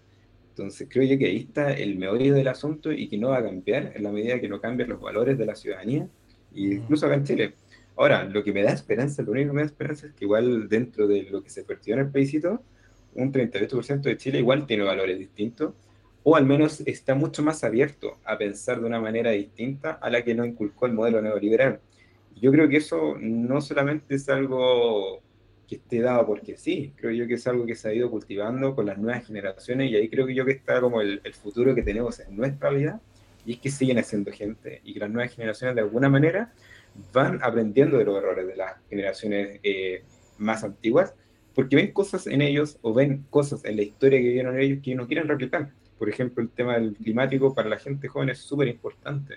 El tema de la sustentabilidad, el tema, por ejemplo, del veganismo, vegetarianismo, el tema de la identidad de género. Para ellos no son rollos, no son de alguna manera eh, generaciones que sean tan eh, ¿cuál es la palabra? Así como reactivas a este tipo de cosas. Entonces yo creo que en la medida de que, voy a ser súper tajante con esto, vaya muriendo lo viejo y vaya naciendo lo nuevo, tenemos alguna chance de que las nuevas generaciones empujen a que esto también sea prioridad y podamos cambiar el modelo y la forma de pensar que nos retrotrae el modelo. No sé que al final es, sí, pues al final es una crisis, ¿cachai? Es como cuando lo viejo... La definición de crisis. Una crisis es cuando lo viejo no muere, lo viejo que debería morir no muere y lo nuevo que deberían hacer no nace, ¿cachai? Y estamos como en ese cierto tiempo y bueno, ojalá en algún momento como que eso pase, ¿cachai? Pero eh, bueno, ahí vamos a tener otras crisis, vamos a tener otras cosas, pero creo que, no sé, por el tema ambiental como que en algún momento va a tener que ser algo como eh, importante, ¿cachai? Eh, no sé. A propósito, si vemos como el plebiscito por edad, ¿cómo, cómo pasó eso? Oye, yo quiero puro saber ese dato, pero no lo encontré en ninguna parte. Y no sé si tampoco está, porque efectivamente lo debes tener el CERVEL, pero pensando que el voto es anónimo, igual es bien complejo tener ese dato. Más allá como del universo votante, y tratar de hacer como el máster de quiénes votaron y cuántos votaron, pero en la práctica tú no sabes qué voto está asociado a cierta opción. ¿Me entiendes que Sí, sí, Entonces, es casi imposible tener ese dato y yo creo que todo el mundo lo quisiera saber porque efectivamente es clave para entender eh, su ciudad democráticamente qué, qué, fue lo que pasó con el plebiscito. Ahora bien, yo no quiero seguir entrando como en las causas, eh, más bien quiero pensar a futuro. No, no, creo que es como interesante, no sé. Sí, y, ya para como ir cerrando, eh, hablé un poco del realismo capitalista y en el fondo qué alternativa hay, pensando de todo lo que hemos hablado cuál sería como el cambio en el paradigma que nos podría llevar a, evitar un poco lo que vemos en esta película y en otras películas que también abarcan un poco el futuro distópico, como Blade Runner, entre muchos más. Sí, bueno, eh, el realismo capitalista es una cosa que siempre me he acordado como harto, es de un em, eh, filósofo cultural, no sé cómo decirlo, bueno, eh, un, un em, señor que se llama Mark Fisher, que escribió como muchas cosas como bien potentes, la verdad. Eh, lo escribió como, el, este libro lo escribió, lo tengo acá abajo, la, no sé, como en 2008, no sé, no me acuerdo. Pero al final lo que dice... 2009. Sí, al final lo que dice que... Eh, eh, que, la, que, que, el tema es que es como que capturó mucho como, como, la, como la, el zeitgeist de la época, decir como que al final como que no vemos cómo las cosas podían ser distintas, pero sabemos que eh, está como mal, ¿cachai? Como que no, no, es más fácil ver el fin del mundo que el fin del capitalismo, neoliberalismo, como quieras decirle. Pero, eh, eh, y que al final... Eh, acá lo tengo como bajo la lupa el, libro. De hecho, como que podíamos leer un, el, primer párrafo. No sé, no sé si podíamos hacer freestyle. ¿Qué te parece? Eh, tratemos, que mira, sea la pri- primera mira, página o la mira, primera mira, mira la, mira la primera página, mira la primera página. Aquí- aquí- aquí. Esto es, uno, es más fácil imaginarse el fin del mundo que el fin del capitalismo. En una de las escenas más importantes del film de Alfonso Cuarón de 2016, Children of Men, el personaje de Clive Owen, Theo, pasa a visitar a un amigo en la estación eléctrica de Battersea, reconvertida en una mezcla de edificio gubernamental y colección de arte privada. En este edificio, que en sí mismo es un artefacto patrimonial reciclado, se preservan tesoros como el David de Miguel Ángel, el Guernica de Picasso y el cerdo inflable de Pink Floyd. Es el único momento de la película en que podemos husmear la vida de la élite social, que se refugia de la catástrofe producida por la esterilidad masiva a lo largo de una generación entera. No ha nacido un solo niño. Eh, pregunta entonces qué van a importar todas estas cosas si pronto nadie podrá verlas. No existe la coartada de las generaciones futuras, ya que no hay ninguna a la vista. La respuesta que recibe de su amigo es una demostración de hedonismo nihilista. Simplemente trata de no pensar en eso. Lo que tiene de particular la distopía de Children of Men es que es específica del capitalismo tardío. No estamos aquí ante el totalitarismo convencional, que ya resulta rutinario en las distopías cinematográficas, al estilo de V de Vendetta, de James McTeague. Eh, en la novela de P.D. James, en la que se basa el film, el sistema de gobierno democrático ha sido dejado atrás y una guardia asume el control del país por su propia fuerza. Con prudencia, sin embargo, Cuarón deja todo esto en segundo plano. La película nos hace creer que el autoritarismo que rige por doquier podía haberse implementado en el marco de una estructura política que sigue siendo formalmente democrática. La guerra contra el terror ya no ha preparado para este desarrollo. La normalización de una crisis deriva en una situación en que resulta inimaginable dar marcha atrás con las medidas que se toman en ocasión de una emergencia. Es entonces cuando nos preguntamos cuándo terminará la guerra. Eh, bueno, último párrafo. Al mirar Children of Men, inevitablemente recordamos la frase atribuida tanto a Frederick Jameson, que es más fácil imaginar el fin del mundo que el fin del capitalismo. El latigo recoge con exactitud lo que entiendo por realismo capitalista, la idea muy dif- difundida de que el capitalismo no solo es el único sistema económico viable, sino que es imposible incluso imaginarle una alternativa. Alguna vez las películas y novelas distópicas imaginaron alternativas de esta índole. Representaban desastres y calamidades que servían de pretexto narrativo para la emergencia de formas de vida diferentes. No es lo que ocurre en Children of Men. El mundo que proyecta el film, más que una alternativa, parece una extrapolación o exacerbación de nuestro propio mundo. En este mundo, como en el nuestro, el ultra-autoritarismo y el capital no son de ninguna manera incompatibles. Los campos de concentración y las cadenas de café coexisten perfectamente. El de Children of Men es un mundo en el que, que el espacio público ha sido abandonado, seguido a la basura que queda sin recoger en las calles y a los animales salvajes. Una escena en especial resonante tiene lugar en una escuela abandonada en la que corretea un ciervo. Los neoliberales realistas, capitalistas por excelencia, han celebrado la destrucción del espacio público, aunque contrariamente a lo que proponen con su programa político, no podemos sentir un repliegue del Estado en Children of Men, solo una reorientación hacia dos de sus dimensiones básicas, la policial y la militar. Y me refiero a que los neoliberales consideran de forma oficial su programa porque de sus comienzos el neoliberalismo dependió en secreto del Estado, incluso si fue ideológicamente capaz de denostarlo. Este doble discurso quedó espectacularmente en evidencia con la crisis financiera de 2008, cuando por invitación de ideólogos neoliberales del Estado se apuró a mantener el sistema bancario flote.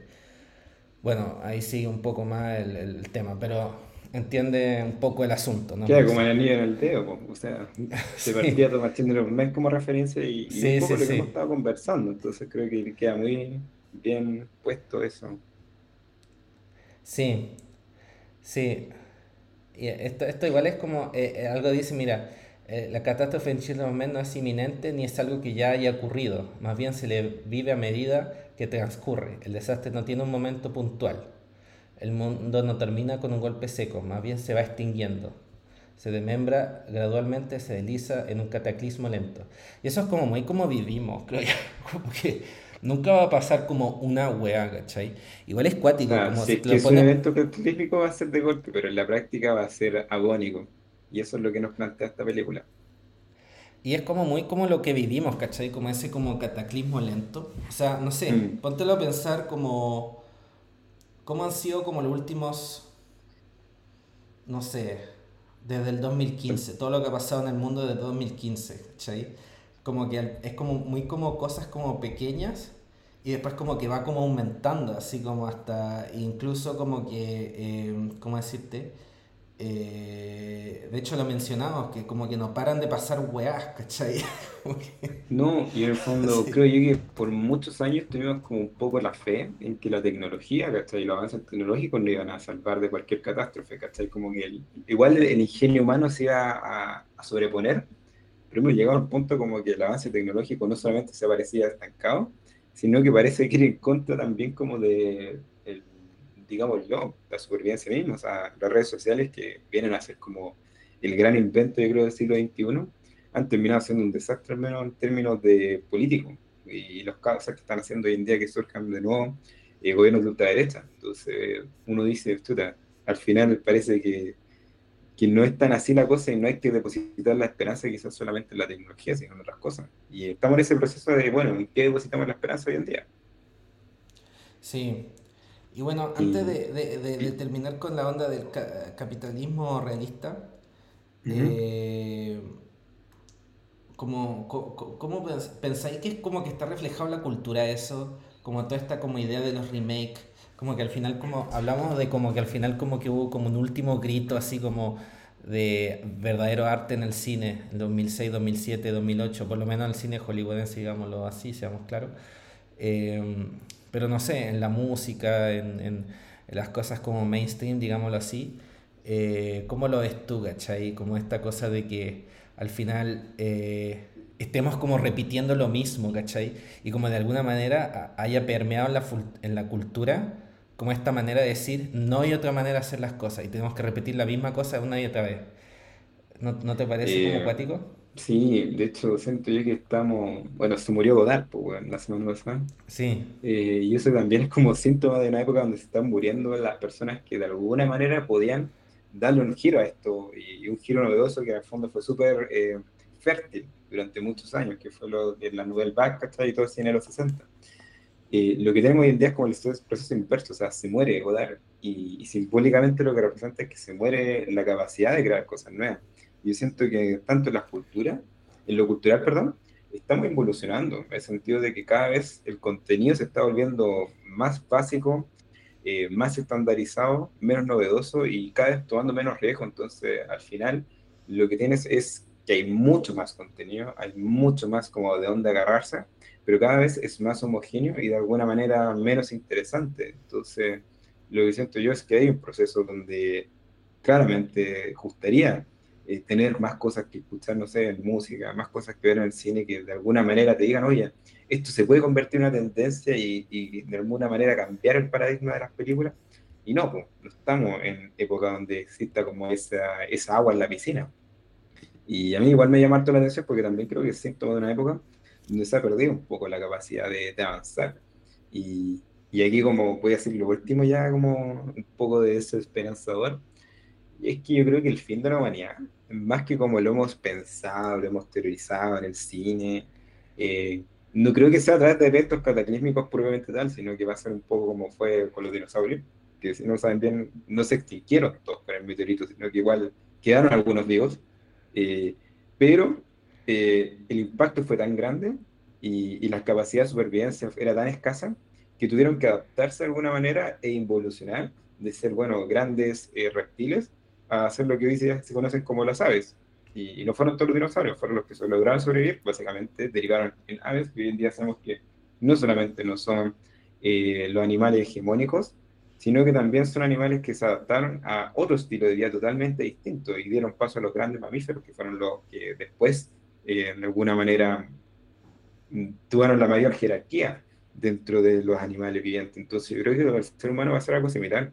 Nos vamos a ver envueltos en un proceso donde vamos a evolucionar, porque ya no vamos a tener las mismas capacidades de antes, hemos perdido mucho de lo que teníamos que nos da poder y nos da hegemonía, y vamos a terminar, obviamente, involucionando en otro tipo de animal que posiblemente no sea el hegemónico, porque no va a tener las mismas capacidades que tenía el ser humano de antes. Básicamente nos vamos a ver quizás más primitivos, y, y de alguna manera vamos a perder lo que nos hacía, no sé si superiores, porque no creo que seamos superiores, pero sí teníamos la capacidad de inventar cosas y de alguna manera sobreponernos eh, en la supervivencia a través del trabajo colaborativo y la capacidad de crear herramientas que nos permiten la subsistencia. Entonces yo creo que ese va a ser como el final no tan cinematográfico, sino que bien decadente, agónico y al final normal si pensáis en las millones de años de evolución, donde en el fondo la evolución es así. No tiene, no tiene justicia, no tiene tampoco moral, es básicamente sobrevives o no, te adaptas o mueres. Eso es. Sí, no, bueno, ahí eh, finalizando con una nota bien eh, oscura, pero estoy de acuerdo contigo. Y creo que, creo que es súper interesante como tu reflexión, como lo, el tema de, de como que no podemos crear algo nuevo, ¿cachai? Como que te metís como al cine, a un cine X, y yo no sé, ¿cachai? Yo me acuerdo que, y yo iba al cine cuando chico, y había como toda una variedad de películas, ¿cachai? Así, pero espectaculares. Y ahora es como puro remake, ¿cachai? Hace poco vi Thor, eh, Love and Thunder, como que la bajé pirateada. Y dije, Esa es como la cuarta, tercera, no puede ser. yo dije, pero weón, ¿cachai? Y la weá ganó caleta de plata. Sí, como que todo el mundo la fue a ver. Es como, El público se ha vuelto menos exigente Sí, también, pues es eso es lo, como- lo terrible. Inclu- incluso los efectos especiales malos, ¿cachai? Y es como. saliendo como que de no sé. guion, ¿viste la del Señor del Anillo? Al menos un- una probada. Sí, sí. Oye, sí. ¿y qué te pareció? Puta, ¿qué queréis que te diga, cachai? En el marco de esta, de esta discusión es totalmente lo que estamos diciendo. O sea, eh, a ver, Desesperanzador, pues. sí, desesperanzador, porque, a ver, como que eh, la weá como que igual le pusieron harta plata. A- Vi la de Game of Thrones y la de Game of Thrones se ve como el pico, se ve como el pico. Los bien especiales son chacha, la malos. fotografía lo- horrible. lo- los efectos especiales son malos, los actores son malos, eh, los diálogos son malos todos. El del Señor de los Anillos le pusieron harta plata, weón. Pero los No, los actores efectos son digitales malos. son terribles buenos, pero todo lo demás es malo.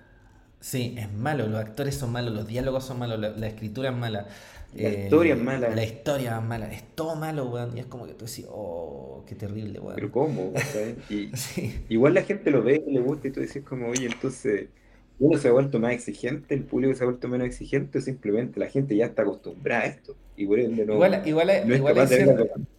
Igual hay ciertas cosas, ciertos como deslumbres, ¿cachai? Por ejemplo, la serie, no sé si viste The Voice, es una serie como que la encuentro como súper eh, eh, vela, weón. En realidad es como súper innovadora, pero sería, ¿Cómo se llama? The Voice, así como Como la The voz. Voice, como los, los eh, boys, como los... eh, Ah, los eh, chicos, así como sí, sí, The Voice.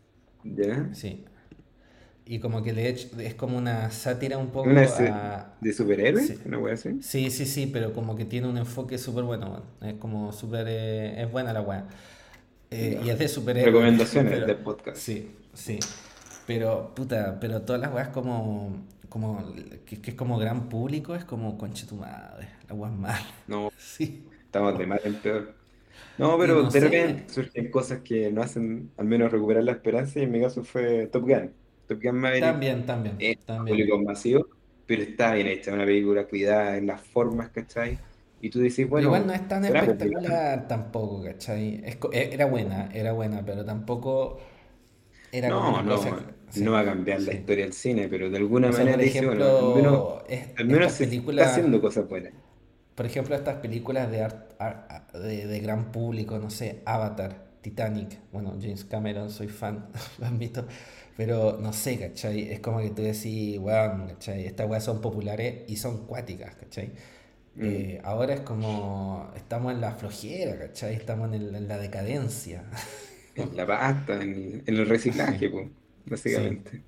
sí. Así que bueno, con eso los dejamos. Esto es un nuevo stream, esto es un nuevo, estamos innovando. Estamos haciendo Ah, una... porque al menos ah, nosotros no somos pura boca y estamos tomando renta en el asunto y tenemos que innovar. Sí.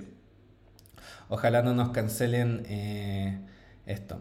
Bueno, para vimos casi toda la película y Sí, no, le adelanté, bueno. Para, adelantar el, para adelantar el, eh, para terminar el stream, cierro con una escena de la película. ¿Qué, qué pongo? ¿Qué, qué escena pongo? Eh, a mí me gusta harto el final, que es un final abierto, que al menos yo la primera vez que lo vi me generó harta como desesperanza, pero ya viéndola por, creo, tercera o cuarta vez, creo yo que no es tan desesperanzador, en el sentido de que te dan todos los elementos para que tú juegues. Mm, No sé qué piensas tú. Sí, yo creo también. Ya, vamos a terminar el, el- con esta escena. Esto es lo que te refieres con el final, ¿no? O, o antes. Sí, en la escena del barco, cuando Clive Owen supuestamente muere, no sé. También queda Se muere, weón, se muere. Se- recontra muere. como que supuestamente? ¿Tú crees Eh, que.? que- no sé, perdió la conciencia, va a haber una secuela. Va a haber una secuela, sí. Children of Oye, Men 2. Hollywood Eso, todo lo puede. eso es lo que falta, weón. Children of Men ¿Te 2. cachai eso? No, esa weá sería Oh, mala. weón. Ni siquiera le- iría a ver al cine. Le tiro una molotov al cine, weón. Si ponen Children No, of por, Men favor, 2. por favor, si están escuchando esto, no lo hagan. Por favor. Agarren cualquier otra película, pero no hagan Children of Men. Como que, eh, como que harían el punto de la película, de hecho, como que le... Sí. No sé si lo van a hacer, que lo hagan comedia, porque ya no da para tragedia. sí. Bueno. Oye, para ir cerrando, eh, ¿cuál va a ser la película que vamos a ver la próxima vez, Pancho? Ah, eh, decidamos ahora. Esto, esto es lo que pueden ver viendo el stream, lo que antes decidíamos a puertas cerradas. Ah, ahora va a ser a, a todo público, ya. Sí. Eh, Ya, ¿Disparas tú, disparo yo? dispara tú, pues, si yo di la, la última. Ya. Mira, a propósito de, de los Balcanes, cuando fuiste como que justo coincidió que eh, vi una película de Kusturica, que es un director serbio, posiblemente lo conocí, y que tiene películas como de la época yugoslava. Entonces creo yo Ya. que es interesante el tema porque trata el tema de la guerra, de esta división cultural que hablamos al principio del podcast que quedó grabado, I'm bleeding. y de cómo esa, de alguna manera, eh, fue viviendo distintas etapas, desde el principio de la Primera Guerra Mundial, donde se creó el Estado de Yugoslavia, hasta el final, en la década de los 90 y después la guerra de los Balcanes. Entonces, creo yo que es súper interesante ese periodo histórico, creo que es súper interesante la manera que lo aborda Kusturica, y también es una película muy entretenida de ver por los elementos cinematográficos que tiene. Entonces, yo lo que tengo como propuesta es que veamos Underground, de Kusturica Ya. que es una película del año 95, eh, que toma la historia un poco de eh, la Yugoslavia basado en personajes gitanos. Entonces, en verdad es muy interesante la película. Me gustó, me gustó la idea, me gusta Costa Rica. No la he visto, pero estoy 100% de acuerdo. Underground, entonces, de Costa Rica, Underground. 95. Kusturica. Sí. Así que ahí, eh, así que ahí lo esperamos. Próximo. Eh, oye, distrae la guagua. La guagua digital, pues yo pensé que era real, hasta que leí que era un efecto especial, toda la guagua. ¿En serio? No, no sabía. Sí, mira, caché. Tampoco te había dado cuenta. No, no, no. O sea, obviamente ahí no es, pues, pero cuando mueve los brazos, cuando mueve la cara, Ah, todo sí, digital. sí, sí. Sí. Sí. Entonces, es la tercera vez que vi el final, cuarta vez, bueno, de manera Más o menos. Sí. sí. Sí. Yo creo un final bien icónico, ¿sabes? Yo lo personal como que siempre me acuerdo del final de esta película. Como el faro y el bote Sí. los dos solos y en verdad es como súper desesperantador. Diciendo, bueno, ¿y qué va a pasar ahora? ¿Va a llegar el barco, no? De hecho, me habría gustado Sí. que no llegara. Como que para mí se merece el final perfecto. Sí, hubiera sido mejor que no hubiera llegado, quizá. Mm. Como que, no sé, weón. Habría No quedado sé. más abierto, pero yo creo que igual Sí. tenía que transar. Con quedado más abierto, pero era como... No, demasiado como- desesperanzador. O sea, no, como que podía haber sido como hacia muchos lados, ¿cachai? Esto es como esperanzador, pero como que te lleva como... Como que, no sé, lo acota un poco, ¿cachai? Que llegue el barco, ¿cachai? Si, si no llegaba el barco era como... Ah, puta, espérate. Oh, no. Se ha perdido toda la grabación. Ah, No, no, no, no. Me quedé sin... eh, espérate. Ya, así ya se termina la cuestión. Calmado. ¿Qué pasó? ¿Por qué se paró? ¿Me escucháis? Sí, te escucho. Ya, ahí está, ahí está. Ahí está. Que se paró cuando se me acabó la pila esta weá. Bueno, y ahí estamos viendo el final, pues. Efectivamente, Clive Owen muere. eh, y justo cuando muere llega el barco con los guerreros de la paz, no me acuerdo cómo se llama. Como Greenpeace, básicamente. Sí, es como Greenpeace. sí. Proyecto Claro. humano. El proyecto humano. Claro, el proyecto humano. Y, y no sabemos si la ven o no. Aparentemente sí, y ahí termina la Y película. ah, y se llama, se llama Tomorrow. El. Tomorrow. El barco. Y no sé si cachaste cuando se aparece después Children of Men y termina la película, se escuchan risas de niños. Sí. Entonces uno podría atribuir que en el fondo la humanidad salvó, los niños volvieron a la... Mm, No necesariamente, no necesariamente. Sí, Es una forma de verlo. Gracias Sargent Team por los subtítulos. Oye, Argentín, muy agradecido por todos los subtítulos que tuve siempre. Gracias Alfonso Cuarón por dejarnos piratear tu película. No, no, no, no, esto, esto es totalmente legal. Ah. Si Twitch Yo creo que Alfonso Cuarón es un compadre tan tula que diría hasta bien. Sí. Ya, ya, ahí estamos cortando el stream. Acuérdense, Ya. Underground de Custurica 95 la próxima vez. Vaya chao. bien. Chao, chao. Chao, chao.